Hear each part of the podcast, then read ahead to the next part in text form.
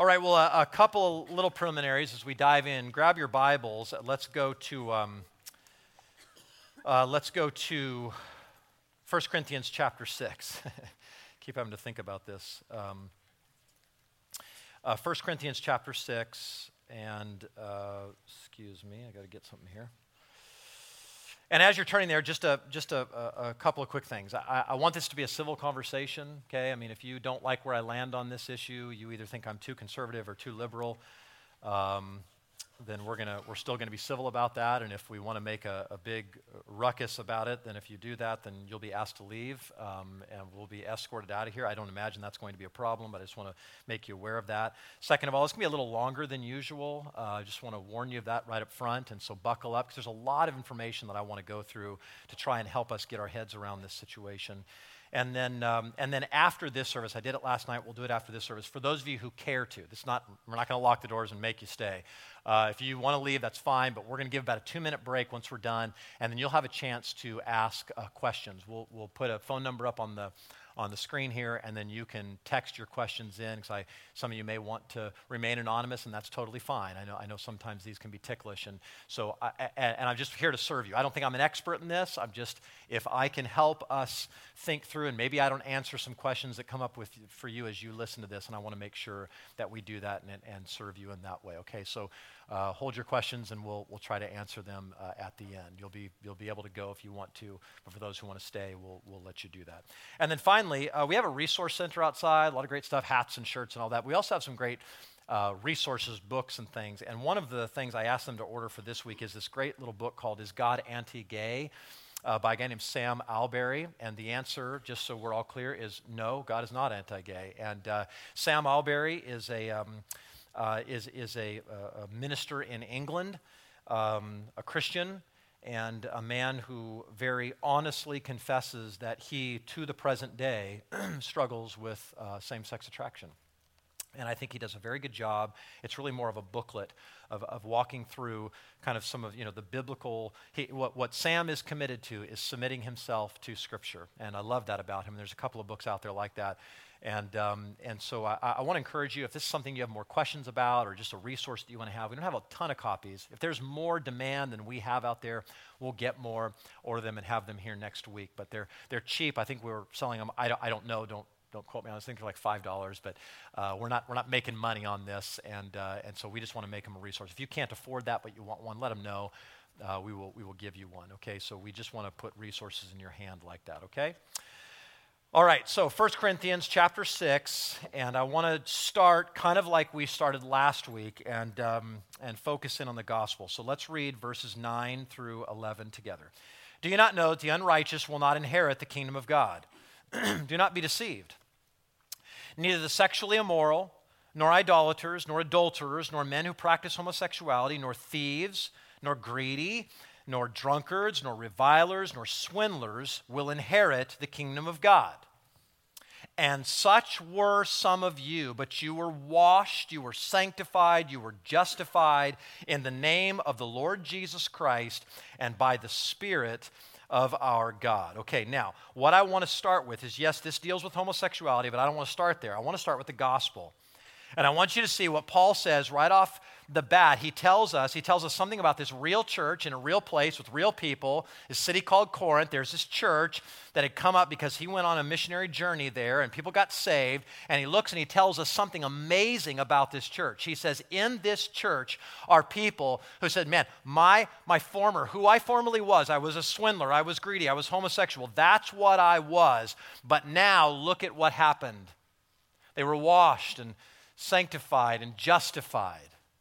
See, when the power of the gospel comes, it doesn't sweep in its wake people who have their act together. It goes and it dives down into our sin and it meets us there. And notice, it's not that we wash ourselves, we're not the one doing it. God comes and He washes it, right? He says, You were washed. I didn't wash myself, Jesus washed me. You were sanctified. I didn't make myself holy, Jesus did that. You were justified. I didn't declare myself righteous, Jesus declared me righteous through the cross God did that all for me. This is what the gospel does. That's the power. It reaches into my life. I don't clean up my act first and come to Jesus. He comes to me in the midst of my sin, scrapes me up off the bottom, and rescues me and saves me. Now, now, why do I want to start with that in the back of our minds? That is kind of the foundation of what we're talking about for two reasons. First, I want to be a church like this. I want to be a church that we can look around and say, man, look at what God has done. Look at how He's redeemed people. Look at how He's saved people. Look at these people from all these different backgrounds, these people who struggled with all these sins. God has done that. I want to be a, a place where, where justified sinners are battling together in purity despite all of our sinful inclinations, because we all are inclined towards sin. A church where sexual strugglers, where swindlers, we're greedy, where people are disobedient to parents, you're going to see. I mean, all these things that we can come together and overcome those sins or learn to live in the struggle in an, a community that is full of grace and love and support and it's joy filled and God honoring. And second, I start that way because I, I want to say it again. There, you cannot out sin the grace of God that God's grace goes deeper than all of those things. I mean, sexual morality, adultery. I mean, whatever sin you find or have found yourself caught up in, the cross of Christ went deeper than that. And that's what you've got to see today. That's where I don't want to move very far away from that today. Now, the issue of homosexuality is a massive issue in our culture. I mean, there's hardly a week that goes by where there's some, not some news headline or some controversy that rises up over the issue of homosexuality, whether it's, you know, Phil Robertson and Duck Dynasty or somebody on ESPN getting fired or somebody who said something they shouldn't say or a law being passed in some state. Something is happening and we're being barraged with this. And so, listen, it, it is incumbent upon me. I feel a constraint of the Holy Spirit that we have to talk about this. Like, well, like we've got to try to understand. We need to understand what the Bible says about this issue. If we're Christian, then we want to have all of our thinking informed by the Bible. So, what I want to do is give you as much Bible as I can. And there's a lot of information that we got to wrestle through and deal with some of the arguments that are, that are going on where people will say, I'll use my Bible. But, but I, I, we got to deal with that. I want, to, I want to bring this out and say, okay, here's what's going on. Then I want to deal with some of the common questions that arise around this topic, and then I want us to try and understand how we, how you individually, and how we should respond to this issue in our culture, okay? So, so we'll start with what does the Bible say about homosexuality? Uh, this, again, it's a huge issue. And there are some that would say essentially this that the church has been reading their Bibles wrong for 2,000 years. Essentially, you've got it wrong. You don't understand the language, you don't understand the history, and so you've been interpreting it inaccurate, inaccurately so that it is possible for us to reconcile Christianity and homosexuality. It is possible for a person to say, I am gay and a Christian. And, and, these are not incompatible things at all. So, for example, some of you might have heard the name Matthew Vines. Matthew Vines is a young man. He went to Harvard. He left his home in Wichita, struggled with same sex attraction, gets to Harvard, sees how open people are in talking about homosexuality, decides he's going to take a break from Harvard in 2010. He goes home. He spends the next two years, according to him, studying what the Bible really has to say about homosexuality. And in March of 2012, he stood up in front of his congregation where he had grown up, this Christian church, and he spoke to his congregation about what the Bible has to say about homosexuality. And here, I'm going to quote from him. This is what he says in his sermon. He says, he, he, he, This is what he says to Bible believing Christians. Okay, ready? He says, You are taking a few verses out of context and extracting from them an absolute condemnation that was never intended but you are also striking at the core of another human being and gutting them of their sense of dignity and of self worth. You are reinforcing the message that gay people have heard for centuries. You will always be alone. You come from a family, but you'll never form one of your own. You are uniquely unworthy of loving and being loved by another person, and all because you're different, because you're gay. So he is a gay Christian. in his words. And he says that what we should be doing is when we look at our Bibles, we should understand homosexuality as, in his words, quote, an impulse toward excess. In the same way that eating is not wrong until it becomes gluttony. Dr- uh, drinking wine is not wrong until it turns to drunkenness. And he says this is how we should understand homosexuality. It's not wrong unless it's excessive. It's not wrong unless it's exploitive. It's not wrong until whatever. This year, Matthew Vines will come out with a book that gives his argument. I fully anticipate that within a week or two, it will be on the New York Times bestseller list. I have no doubt. So I want to make something clear today. My goal is not to win an argument or a debate. I want to look at Scripture, be as honest as I'm able with what it says. I want to know if 2,000 years of church history is wrong.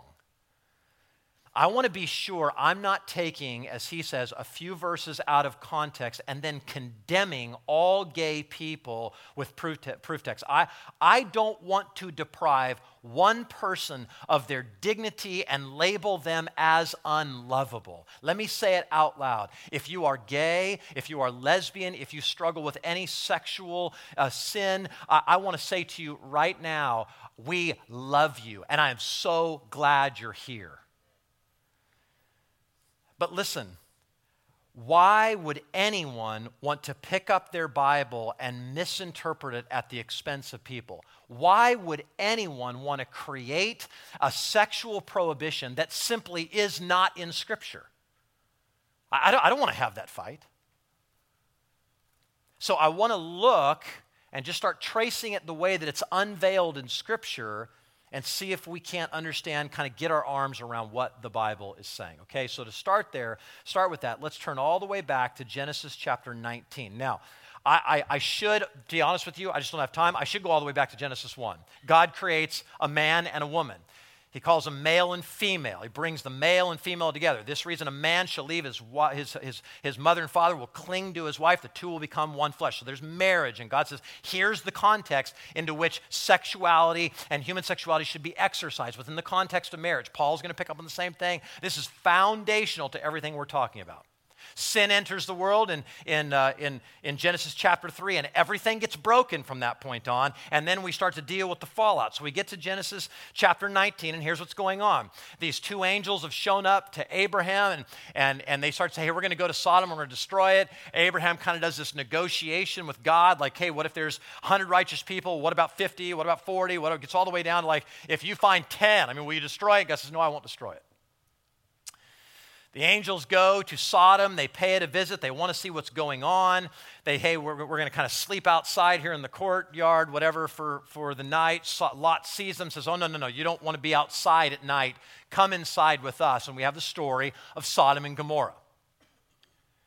And what a lot of people are going to say is that, see, here's the problem with you. You don't understand your Bible. You just don't understand what you're reading. So they will read the story of Sodom and Gomorrah and say, You've got it all wrong.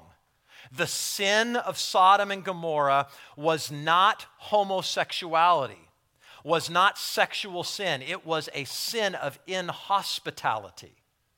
Okay, so so it, uh, I just heard it the other night on, on Piers Morgan again. I mean, I, I heard this. This is a very this is a very common argument that you're going to hear. Now, is that true? Let, let's start reading in verse 4. So he invites them inside in verse 4 of chapter 19. But before they lay down, that is the two angels, the men of the city, the men of Sodom, both young and old, all the people to the last man, get the idea? Everyone is at the door, surrounded the house, and they called to Lot, where are the men who came to you tonight? Bring them out to us that we may know them. Now, stop there because the word at issue here is the word know. Okay? Now, if you read your Bible and you're reading the ESV or the King James Version, that is actually what it says. It says it, that, that, that, that is it, that, that's how it's translated. That's translating the Hebrew exactly as it reads, and it's the word know. So people say, okay, well, what does know mean? Well, we know from Scripture, reading it, that know very often refers to sex. It's a euphemism for sex. So Adam knew his wife Eve, Abraham knew Sarah, David knew Bathsheba. Okay, so that's all through Scripture. We know that, word know is sometimes a euphemism for sex. Can it also be uh, meaning to get acquainted with? Of course it can. Yes, that's how it's used sometimes. So what people are going to say is no, what what these men wanted was to get acquainted with the two men inside of Lot's house. Okay, so let's, let's keep reading and see if that's legitimate. Lot went out to the men at the entrance, shut the door after him. So just picture it. Okay, walks out, click, standing in front of my door, and said, I beg you, my brothers, do not act so wickedly. Now, if two, if a group of people showed up at my house and says, Man, can we come in just to get to know your family? My response would not be, Do not act so wickedly. I'd be like, well, it's not a good time. We're having dinner or whatever. I mean, maybe, but no, or, or come on in, sure. Behold, I have two daughters. I mean, look what Lot does. I have two daughters who have not known any man. You're going to find out later, he's got sons in laws. He's not saying they have not been acquainted with the male part of the species or have not got acquainted with other men. No, we know that they, they lived in the city. They know other people in a get to know you way who have not known any man. Let me bring them out to you. Do to them as you please. Only do nothing to these men, for they have come under my roof. I shall do nothing to them. But, but they said, Stand back and talking about Lot, said, This fellow came to sojourn to become the judge. Now we'll deal with you worse than them. Okay? So, so, so is it inhospitality? No. It, it can't possibly be inhospitality. There's something else going on here. So some will go, okay, fine. It's not inhospitality. We'll give you that. Then what must be going on here? It's not so much that there's a condemnation of sexual immorality or homosexuality, it's a condemnation of gang rape. Okay, because I mean, the whole town of men show up and say, We want these guys. So they're going to gang rape these two men. Is that what's going on? Well, I don't think so, because you turn all the way back, and I'll just show it on the board, to Jude chapter, uh, Jude 7. Jude is just one chapter, it's right before the book of Revelation. And listen to how Jude interprets what happens in, the, in Genesis 19. He says, Just as Sodom and Gomorrah and the surrounding cities, which likewise indulged in sexual immorality and pursued unnatural desire, serve as an example example by undergoing punishment of eternal fire. So for Jude, the issue is not inhospitality. The, for Jude, it was not gang rape. For Jude, he says there was sexual immorality going on here, and he calls it the pursuit of unnatural desire. And I'm going to deal with that in a minute. Okay? But at the very least, what we have to say is that Genesis 19 is not about gang rape. Genesis 19 is not about inhospitality. It's about homosexuality. It's about sexual morality. Okay? Now, Let's keep going. Let's go to Leviticus chapter 18. So this is within the law. It's in what's called, we, we would sort of subdivide the law, and this is part that would be called uh, the holiness code. And you get to chapters 18 through 20. And part of what you read in chapters 18 through 20 are this. Look at verse 22 of Leviticus 18. You shall not lie with a male as with a woman, it is an abomination. Okay? If we keep reading and say, don't lie with an animal, uh, he talks about incest, talks about all kinds of different things, right? Turn over to chapter 20 and verse 13. If a man lies with a male with a woman, both of them have committed an abomination. They shall surely be put to death. Their blood is upon them. So God describes, and he says, this, this sin that he's describing, okay, whatever it is for the point, time being, let's say whatever that is, is an abomination. That is not a word that's just thrown around in Scripture. They're not just calling anything an abomination.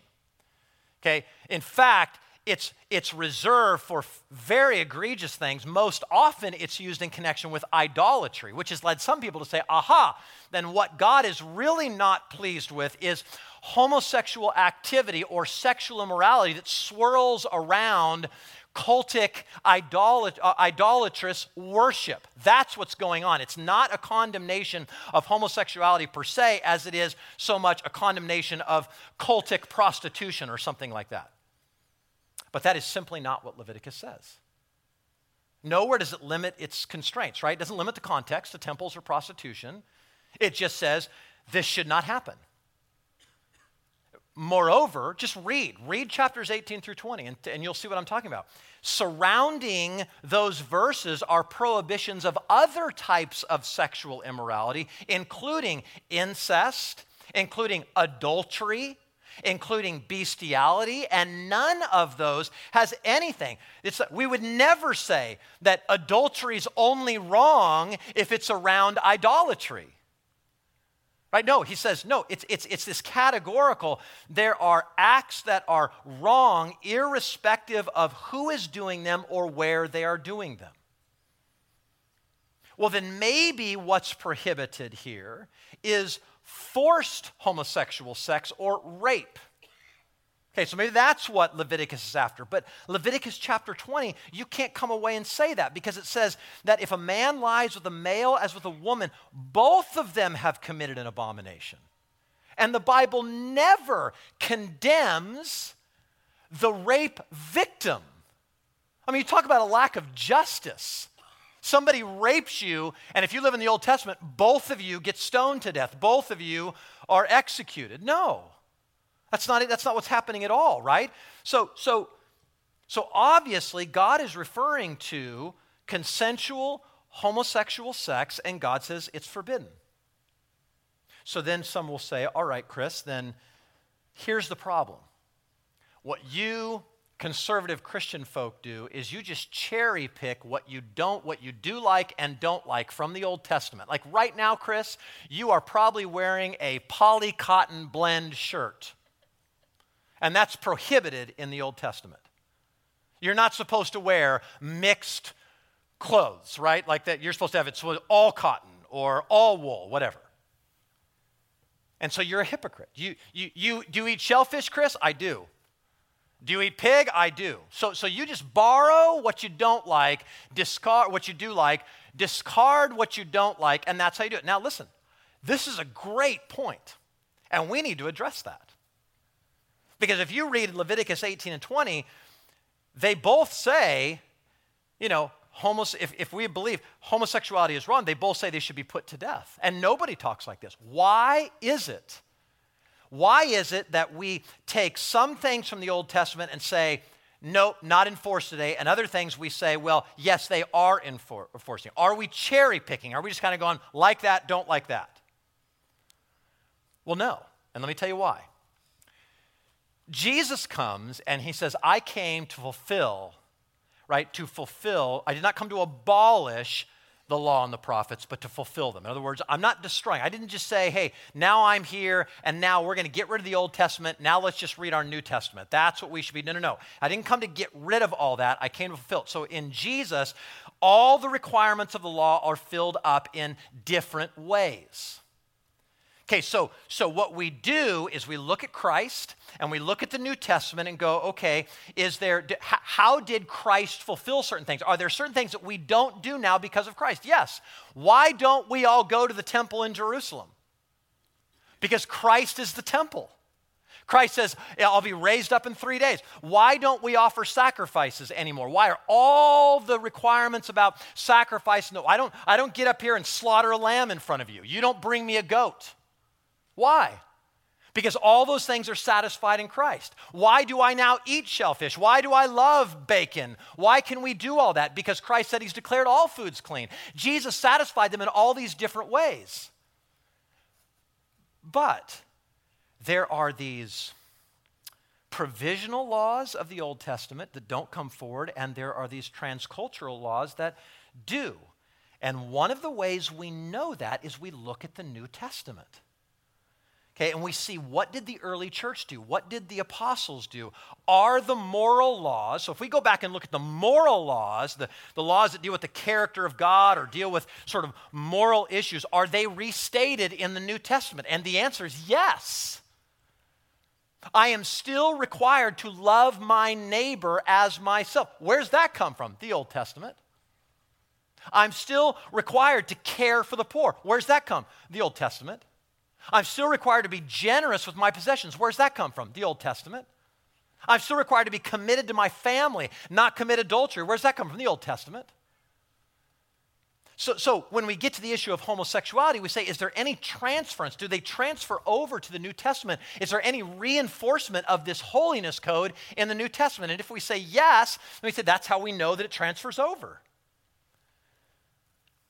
And that's exactly what happens. So, in fact, it transfers over in a way that it's very obvious that we're actually borrowing from the Old Testament on the issue of homosexuality.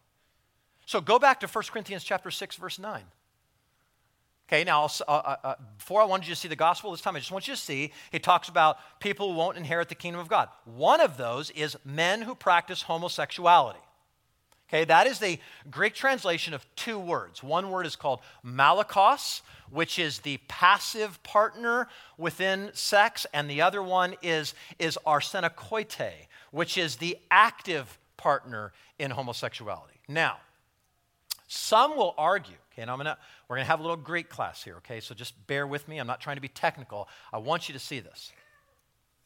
Some will argue that this word arsenokoite refers to male prostitution, which was common in Paul's day, and that's really what he's after, or it's referring to uh, another issue like called pederasty. I'll deal with uh, that's man boy love. So that what Paul is condemning is prostitution or rape, not what we know today as kind of consensual, faithful, committed homosexual love. Now, that's very common. That's just simply not true. And I want to I wanna show you linguistically what happened. In fact, most people believe that this word arsenokoite was coined by Paul. We don't have any instance in Greek literature of that word occurring before Paul said it. And the next occurrence we have is about 200 years later. Paul, we could say it this way, most likely invented that word. Where did he invent that word from?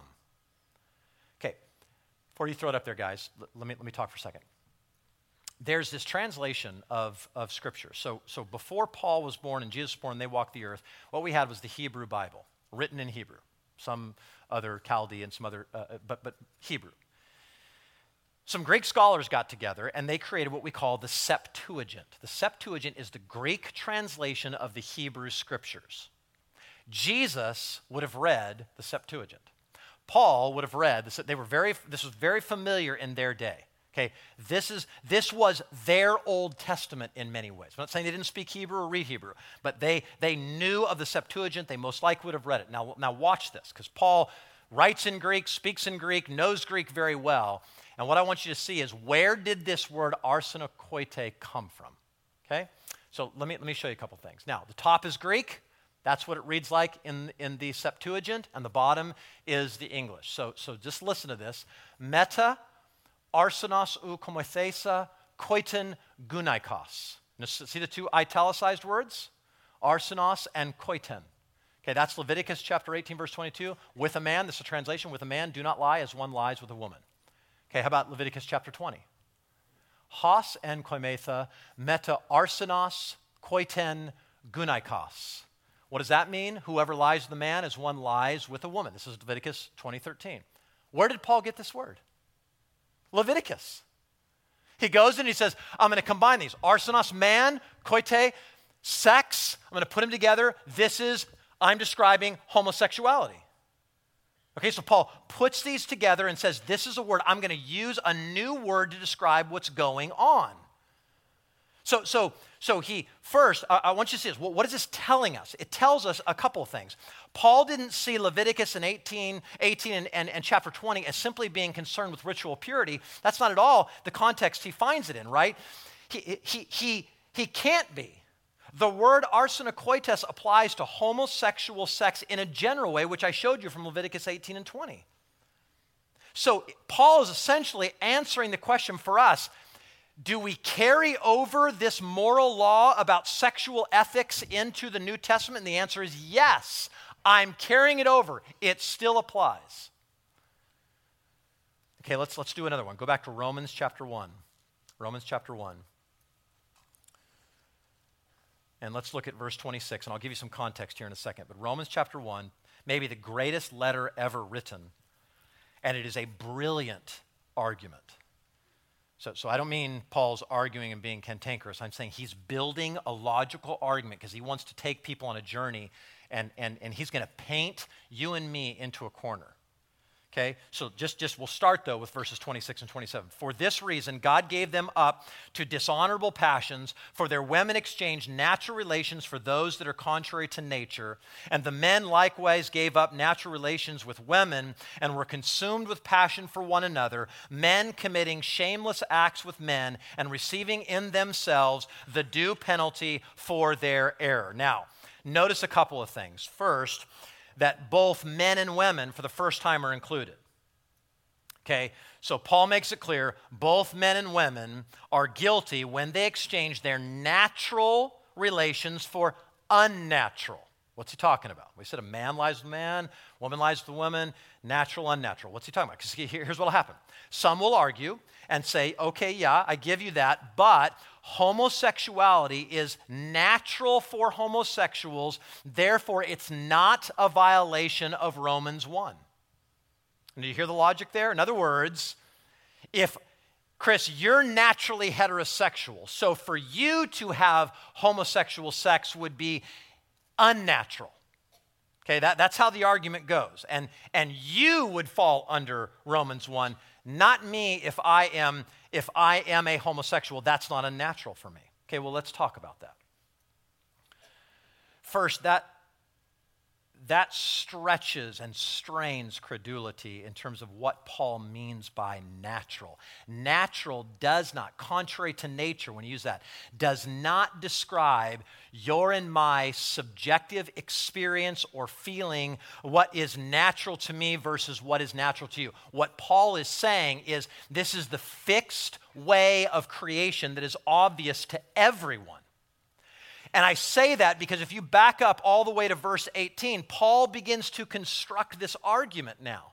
And look what he does. For the wrath of God is revealed from heaven against all ungodliness and unrighteousness of men who by their unrighteousness suppress the truth. They know what's true, they simply suppress it. Look at what he says. For what can be known about God is plain to them Paul says, you know what? To look up at the sun, moon, and the stars, to see a giraffe and an elephant and a monkey and human beings and look at it and say, there is no God, you have to suppress the truth. You cannot stare these things in the face and say, there is no God. It's just, it's just plain. Okay, so all of Paul's readers are going, you know, that's right. Oh, yeah, we're with you, buddy. Okay, we, we believe, I, am Jew, I, I agree with this. Paul takes step two. Now let's look at human beings. Let's see how the fall has impacted them. And he begins to say, okay, so now uh, I look at a man and a man and a woman and a woman, and just as the creation, the universe, I can plainly see what creation, what, how, what God created. I can look at a man and woman and I can see what God created. It's Paul's saying this, it's obvious. He's saying, it's just plain. Men are not suited sexually to men. Women are not suited sexually to women. That's just obvious. The, I, am not trying to be crass. He's saying the parts don't go together. But when I look at a man and a woman, the parts go together. It's just, it's plain, it's clear.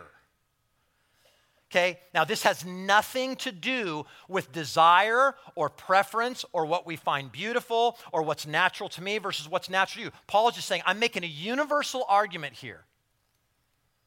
Second, if we buy the logic that homosexual sex is only unnatural for heterosexuals, then you've just opened up a Pandora's box.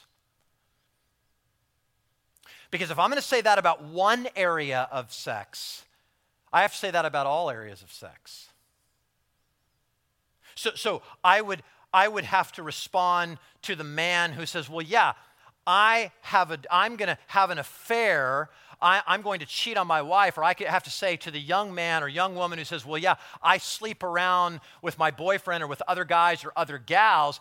That's because I'm not naturally monogamous. That's why I do that. We'd have to say to the person, you know, what, what, what do we say? The guy who says, Look, I, I naturally have a sexual desire toward my natural brother and sister. So incest isn't wrong for me. I am naturally attracted to animals, so bestiality isn't wrong. Now, do not email me and say, You just called homosexual, you compared them with people with bestiality. No, I didn't. I said, once you open up one, you open up them all. And sexual morality now has, we have no basis to even talk about sexual morality because, hey, it's, it's natural for me. It's not natural for you, right? So, so, so here's Paul going, no, no, no, we, we're not going to open up that. This is wrong. And everybody reading Romans, these Jews in Rome would have understood, yeah, yeah, we understand homosexuality is wrong. But here's the thing the thing I want you to see here is the reason Paul chooses to talk about homosexuality in Romans 1 is because that it was a sin that everyone would have recognized as sin. So he wants them to do this. He wants to mention homosexuality and get them going, yeah, yeah, that's wrong. We're with you, Paul. Okay, you with me on that? Let's keep going. Now let's talk about disobedient to parents. Oh, I think I'm still with you because I'm grown, so I'm out front. Okay, I'm, I'm with you. Oh, is that, is that good? Then, then let's talk about you trying to be justified under the law. Wait a second. So he's going to paint, paint, paint, paint. So you're stuck in the corner, and he's going to say in Romans chapter 3, verse 10, none is righteous. No, not one. No one understands. No one seeks for God. All have turned aside. So for Paul, self righteous judgment of homosexuality is just as much as a, a sin as homosexual activity is itself. You cannot sit in judgment and say, you know what, that's a terrible sin. I do more respectable things. No, Paul, Paul that's the whole point of Romans. I'm going to make everybody have to cry uncle and go, oh my gosh, for all the fingers I'm pointing at everybody else, it's pointing to me. I'm self righteous. I'm prideful. I'm thinking my behavior is going to get me into heaven. And Paul says, never. See, see, the greatest problem in our culture is not homosexuality. Because if it was, what would be the cure? The cure would be heterosexuality. And you can be, and you know lots of people who are perfectly heterosexual and miss Jesus. See, our greatest problem, according to Paul, according to Scripture, is that we have turned aside from God, and the law won't turn us back. Being good won't turn you back. Obeying all the laws won't turn you back. Being straight won't turn you back. Only the grace of God in Christ can turn you back to Jesus.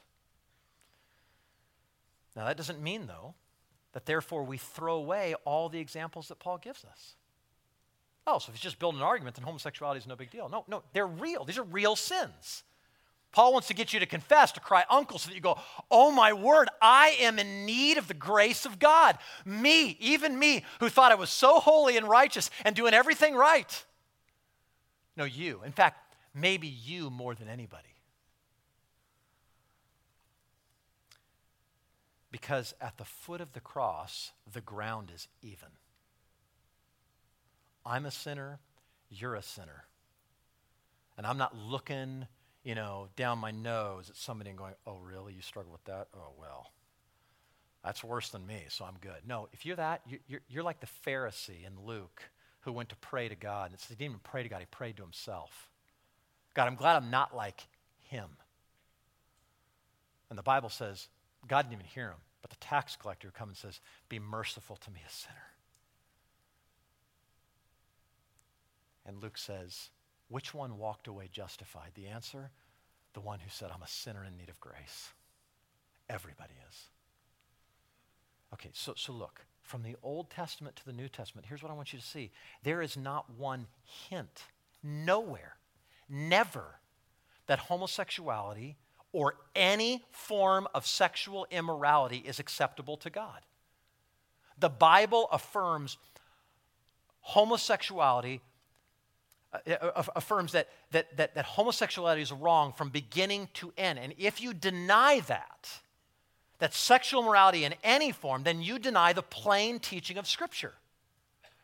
I mean, listen to this. Here's a guy, Luke Timothy Johnson. He is a pro gay professor from Emory University. And he says, let me talk about this idea of finding homosexuality in Scripture and trying to approve of it. So I'm going to put it on the, on, on the screen so you can see it. He says, the task of doing this demands intellectual honesty. I have little patience with efforts to make Scripture say something other than what it says, to appeal to linguistic or cultural subtleties. The exegetical situation is straightforward. We know what the text says.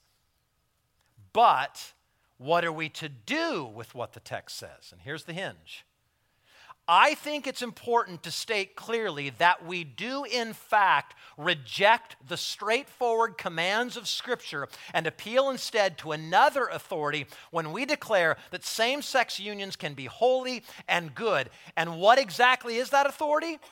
Our own experience and the experience thousands of others have witnessed to, which tells us that to claim our own sexual orientation is, in fact, to accept the way in which God has created us.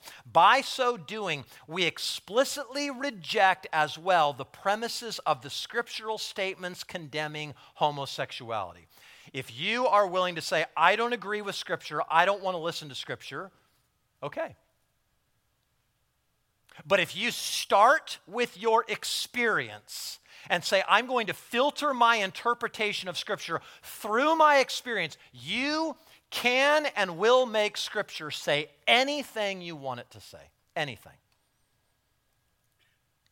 So let's kind of just summarize. What's the Bible telling us? First, God takes sin, including homosexuality, not only homosexuality, God takes sin seriously. So if you are actively engaged in a homosexual lifestyle and unrepentant about it, this is key. You will, according to Paul, 1 Corinthians 6, not inherit the kingdom of God. But let me say this if you are actively involved in any sin and unrepentant about it, you will not inherit the kingdom of God. I mean, you see the list that Paul puts that with? Like greed. Greed. Some of you are so stingy. And you don't care what the Bible says. You know what? I had to give back to God. I had to be generous with my money to other people. No, I'm just greedy with it. And Bible says, look, if you're that way and you're unrepentant, you won't inherit the kingdom of God. Romans 1, you're disobedient to parents. Screw them. I don't care what they have to say you won't inherit the kingdom of God. Any sin. God takes sin very, very seriously. But second, homosexual sin can be overcome, is part of the teaching of Scripture. And I want to be clear in what I'm saying here and very careful. I believe God can and does change people, fundamentally change them. I mean, that's the gospel tells us this over and over. He takes rebellious sinners like you and me and he turns us into joyful servants of Christ. And I believe that God can take someone who identifies as a homosexual and reorient their desires to heterosexuality. I believe it happens. I know it's happened. There's testimonies of people that that's happened to. But here's what I would say to you Foothill Church, hear me. I think that's probably rare. And I'm not saying just with homosexuals, I'm saying whatever sin you struggle with. I think I think there are some people, and I would say all of us to one degree or another, will struggle with sin until the day we die. For some, that will be same sex attraction. For some of us, that will be lust. For some of us, that will be lying. For some, whatever. I mean, name your sin, and you'll struggle with it. We are not eradicationists that believe when you come to Jesus, it all goes away. Does that happen? Yes, it actually happens. There's some people that go, you know what? My father-in-law, his testimony is I came to Jesus, I was drinker, I was, I was a, you know, a chain smoker or whatever, and God, boom, I had no desire. That happens. Now, do I think my father-in-law's testimony is typical? No, I think it's probably rare. Paul says, Romans chapter 7, I do things I don't want to do. I don't do things I know I'm supposed to do. I can't help it. It's like there's this war going on in me. And he says, Who will rescue me from this body of death? Thanks be to God who in Christ Jesus leads us in triumphal procession. That, that's the hope of Scripture. But holiness is messy, and we have to be patient, and it's working in us, and it's doing things. So, yes, God changes people, but look at sometimes it takes a lot of time. So I think when it, when it comes to the homosexual issue, here, here's what I'm saying. I'm not saying that when I say sin can be overcome, that you're going to be cured of all your homosexual desires. I don't think that's what Paul's saying. I think Paul says, such were some of you. And here's what he means your identity is no longer bottled up in your sin. I am no longer the person I was. Do I still struggle? Yes. But that's not me. I'm now a child of God. I was bought. I was sanctified. I was washed. I've been justified. My identity now is in Christ. Am I tempted? Yeah, I'm tempted. Sometimes I fall. But thanks be to God that He leads us, He does something in our hearts. That's what I'm talking about. Okay, so now let, let's do this. Let's just talk about some of the common questions that arise around this subject. I'm talking about kind of like the culture. When you go out, you're going to hear these kind of things and how do we respond to them? What's a, what's a Christian biblical response to some of these questions? Number one, the first question you might hear is something like Isn't love the overarching theme of the Bible? So, above everything is love. And what could possibly be wrong with two people who are in love? Okay, now, you know what? That, that's, a, that's a great question. And it sounds so reasonable. And we find ourselves like, I don't know what to say. Well, let's look at what the Bible says, right? In fact, the Bible does say, love your neighbor as yourself, right? Jesus says, by this they'll know that you're my disciples if you have love for one another. So, love is a huge ethic in Scripture. But what does it really mean? Can we just say if there's love in a relationship, it can't be wrong? There's no possible way we can say that. If I run away from Michelle tonight because I love another person, nobody can say, well, that's okay, because you love her. You love each other. But, but let's look at actually what Jesus says. Go back to Matthew chapter 22. And, and let's just look at how this comes out of Jesus' mouth. He says, They ask him, Teacher, which is the greatest commandment? And he says to them in verse 37, Matthew 22, he says, You shall love the Lord your God with all your heart, with all your soul, with all your mind. This is the great and first commandment. So there you go. Number one, love God. Now, number two, and a second is like it, you shall love your neighbor as yourself. On these, the two command, these two commandments depend the, all the law and the prophets. In other words, the whole Old Testament is fleshing out those two things. Love God. Love God first, then love your neighbor. And you dare not reverse those. We dare not put the love of men um, and women above the love of God. Okay, so, so, so there is a hierarchy to this. And we don't reverse them and put them uh, above, you know, one above the other. We put, we put love of God first, love of man second. And this is exactly when we get to 1 John 5 2, John, the apostle, says this By this we know that we love the children of God how do I know you love me and how do you know I love you? How does Michelle know I love her? How do my kids know I love them? John tells us. Not because I say I feel ooey gooey for you. It's when we love God and obey his commandments. Did you hear what he said? You hear the logic of that? My love for you is when I love God and obey his commandments. If and if his commandments tell me I can't participate in a certain kind of activity, sexual or not, heterosexual, homosexual, doesn't matter, then that's the way I love you. I don't do it because I love God, and that's the way I love you. And if I ignore what he tells me to do and out of love for you engage in that activity, sexual, heterosexual, homosexual, whatever, then John says, I don't really love you. Because if I did, I would do what God commanded first, then I would love you. C.S. Lewis puts it this way I cannot learn to love my neighbor as myself till I learn to love God. And I cannot love God except by learning to obey Him. Okay, how about this one? I was born gay. Homosexuality is genetic. Well, I think anybody who's taking an honest look at it, okay, now I'm not, again, I'm not, I'm not even going to fight about this one. I'm just going to tell you there's tons of studies. I read lots of them this week, and and uh, that, that, that, have been done on twins, for example, genetic studies. I mean, so, and they, and they found, you know, how many of them were both, I mean, identical twins. So you, they share all the same genetics, okay? How many of them? And, and, and a very low percentage of them, in fact, are both gay. So the jury is still out. Now, Let's suppose we wake up tomorrow and the jury has now conclusively determined there is something called a gay gene or something where that, that actually genetically codes you as a homosexual. Does that change? What do we say to that? Well, it doesn't change anything.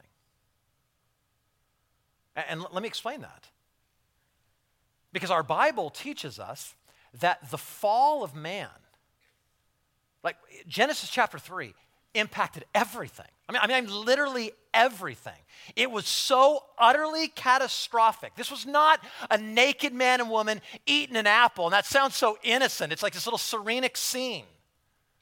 It was so horrific and catastrophic that it absolutely dominates every square inch of our human existence, including our genetics. So, what that means is that every part of creation, every part of my nature, including sexual activity, needs to be redeemed.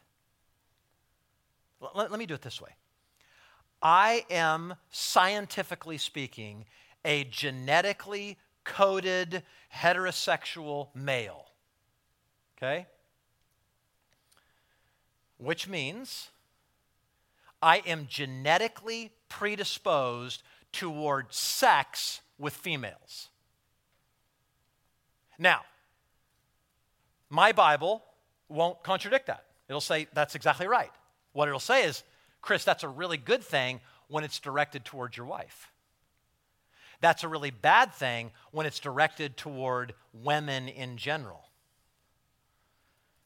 If I simply let my genetic predisposition guide my moral behavior, that would mean I would try to have sex with as many women as possible. And nobody would say that's a good thing. Right? You would rightly go, You can't be our pastor anymore. But wait a minute, that's just genes. So a predisposition does not compel behavior. I mean, what if it's determined that there is a gene that they isolate that leads to pedophilia, that leads to sexual immorality or promiscuity? What if they isolate a gene that leads to um, drug addiction? A gene that leads to murder. Would we ever? We, we, I, I can't think of a society that would be prepared to excuse everything that's genetically coded and say God made them that way. That's got to be okay for them. Okay, how about this one? Super common. Jesus never addressed homosexuality. Heard this? Like I just heard it the other day again. Piers Morgan, yelling match, and you know, yeah, but name me one verse where Jesus addressed homosexuality. Okay, name me one verse where Jesus said a man must not beat his wife. Name me one verse where he said child abuse is wrong. Name me one verse where he mentioned crack addiction. Name me one verse where he said any of these kinds of things. This is the worst possible argument. And I got to be honest, people, if, if you've said something like that, I want to push on you, especially if you're a Christian, because that tells me something fundamental about the way you view your Bible. Like, are we all clear that when I open up the gospel, so here I am in Matthew 22, that the red words are not better than the black ones? I'm, I'm, not sure some of you know that. Like, you know, you know, you know, John or Matthew weren't sitting there writing and they had black ink and were like, oh, it's Jesus' words. There's a red ink well. There, I'll go there. No.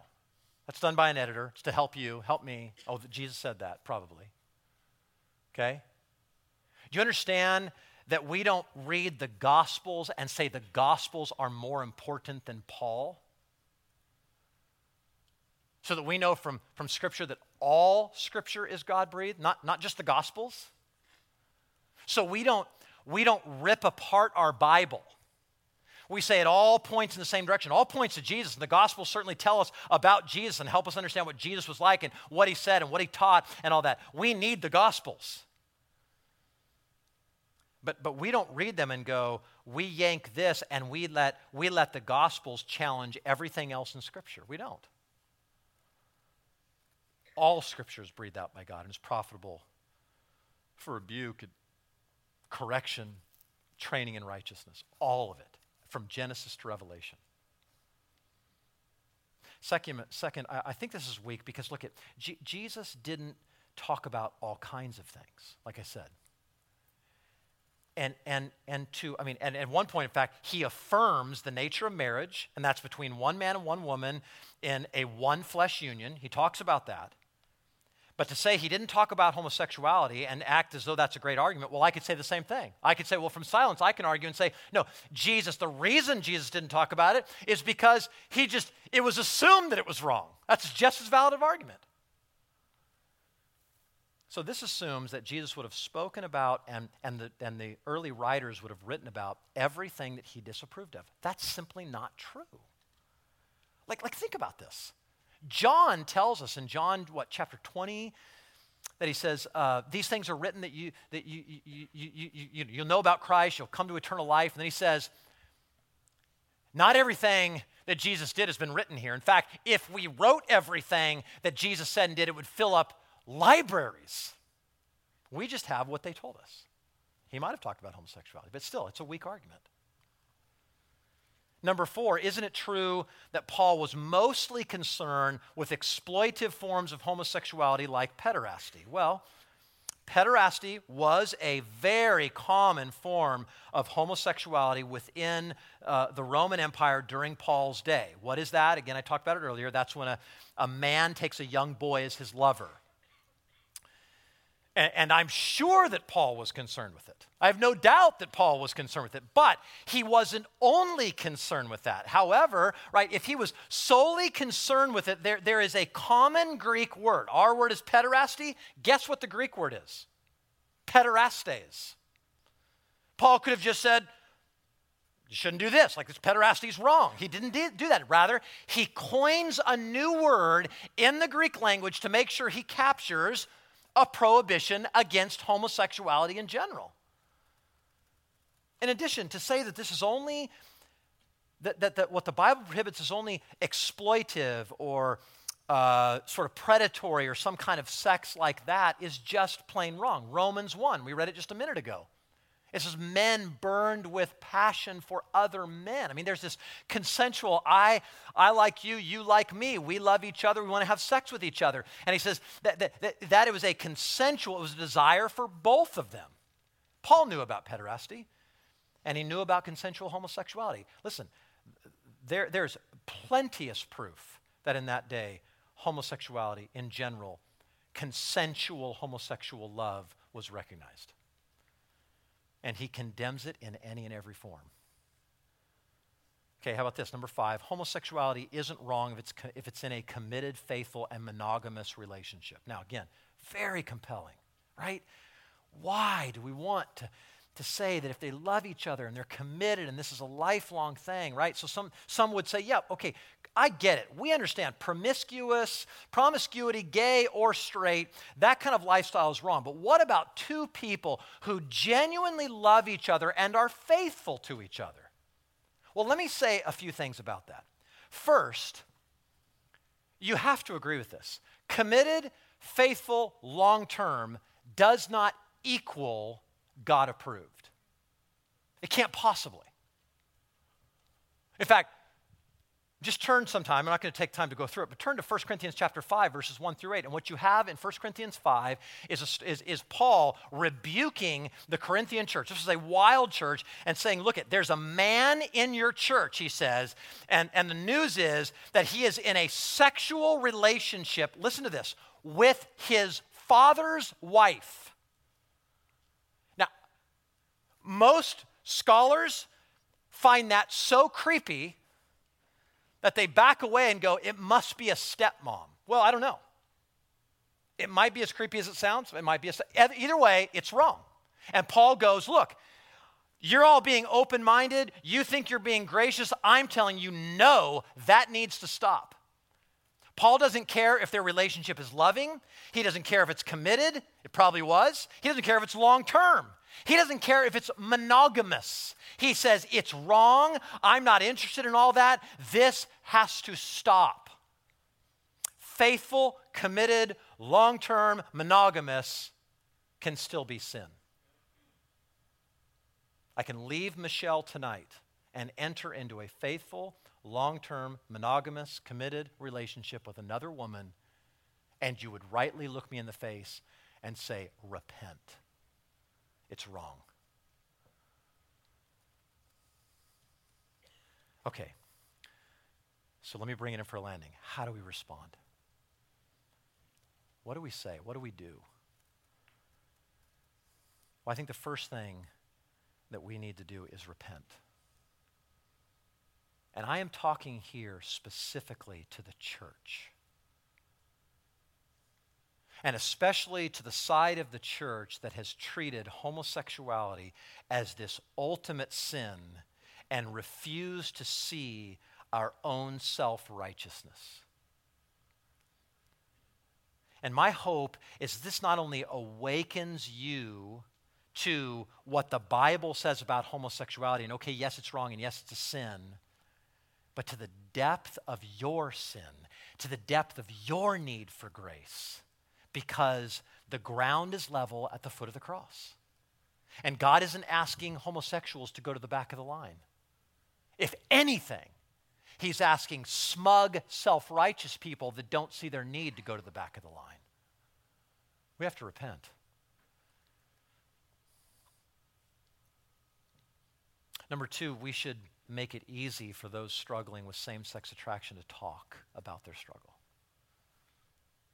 Growth group leaders, this is part of my prayer for you and for your groups. And listen, here's what I'd say it's not just about homosexuality. We need to make it easy for, for any sin struggle to be brought into the light. Right? We have to be open. We have to go, you know, it's okay not to be okay. We don't revel in that. We're going to go, yep, so I sin, and isn't this great? No, it's not, it's not a celebration. It's a mourning, but it's, a, it's saying something is grieving me, and I've hid this thing in the dark, and now I want to bring it into the light so that the light of the glory of the gospel of Christ can shine on it, and I can, I can be conformed to the image of, of Jesus. That's what I want. I don't want to hide in this thing because it's killing me, and I, I don't want to hide. I mean, how else can the grace and mercy of Jesus Christ be felt in our community if people can't come out and say, man, I'm struggling? I'm struggling with this. I'm struggling with porn. I'm struggling with homosexuality. I'm, I'm struggling with greed. I'm struggling with lust. I'm struggling with whatever. Pray for me. Help me. I, I want to battle against this. And that's where the gospel comes in and says, yes, only the sick need a doctor. And we're all sick. Number three, we should honor singleness. You know, because somebody's single and chooses to stay single doesn't mean they're gay. And we, we shouldn't be holding up in front of people as though the end all be all of existence and certainly Christian existence is that you get married and have a family. Is that a wonderful gift? Yes. And Paul will say, so is singleness. It's a gift.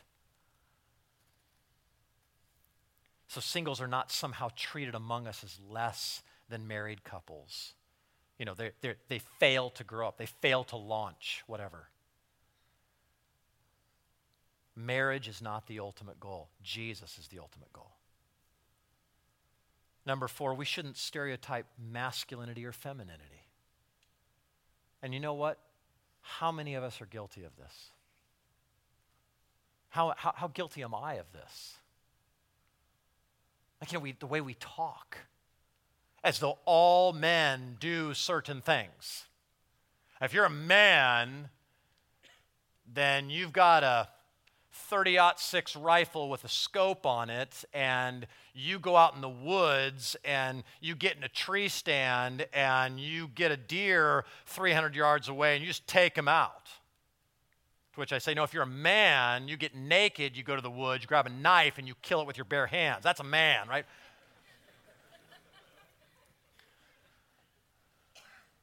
like somehow all men love football and burping and farting and, and drinking beer, and that's what we do.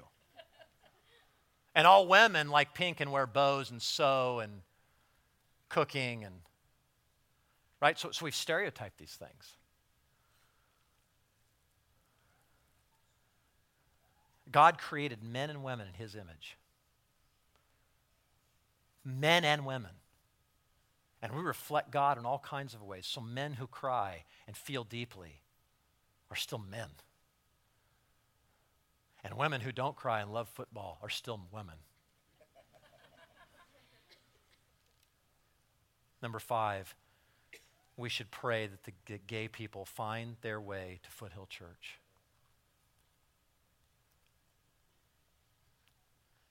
Church, I hope you want this. I hope you want 1 Corinthians 6, 9 through 11 to be true of Foothill Church. So that if a gay couple shows up at Foothill Church, we don't assault them. We go, God, thank you. So that if somebody engaged in sexual morality shows up, we say, Thank you. They're going to hear the gospel. We don't look at them as different or weird or icky or whatever. We look and we go, You know what? You're one of us. In the sense that we all are sinners in need of grace. That's our church. That we are desperate sinners, desperately in need of grace. And listen, if you get to a place where you think that's not true, that somehow your sin is not so bad, you better fall on your knees and repent. And then they come, and we don't make every conversation. You know, hey, before we have any other conversation, I need to talk about your homosexuality. Any more than we would say that to a guy and a girl who are sleeping together in a relationship. The issue is not homosexuality, it's not heterosexuality. The issue is Jesus. And look at if they, and, and the issue is friendship. You understand? This is people we're talking about. They're not a project and you really befriend them and you really love them, and then if God brings it up or they bring it up, fine, you deal with it. You bring it out into the open. Yes, I believe this. Yes, I feel this way. Yes, I think this is what the Bible teaches, but I'm not here to condemn you to hell. I'm not here to sit in judgment. I'm telling you what I think the Bible says, and that we both need to line up our lives, and they should be able to look you back in the face and say, Yeah, and you've got a log in your eye. And both of you by the grace of God, repent and grow. See, see, church, listen. People need to know Jesus before being confronted with what he demands. You hear what I'm saying? We cannot confront them with his demands before they've experienced the grace of God. We cannot. They're not capable. No one, you and I weren't capable. You cannot live in light of God's grace until you first experience God's grace. And that's my prayer for everyone who walks through these doors. Every one of us will, will be confronted with our sin. You know, we're going to take communion in a little bit. And it's so easy to just make, yeah, body and blood. Body and blood, body and blood. Little juice, little, little bread. Do you understand what that means? Your sin was so horrific that it cost Christ his God his one and only son to pay for it. It wasn't I look down and I see homosexuality. That's what I'm of course I came for that. I came for pride. I came for lust. I came for greed. I came for disobedience. I came for rebellion. I mean, there's all this sin. Your sin, my sin was that bad. And we ought to, every time we partake in communion, realize this is huge. This is how deep and awful my sin is, not the guy sitting next to me. I want to be a church like that. Let's pray.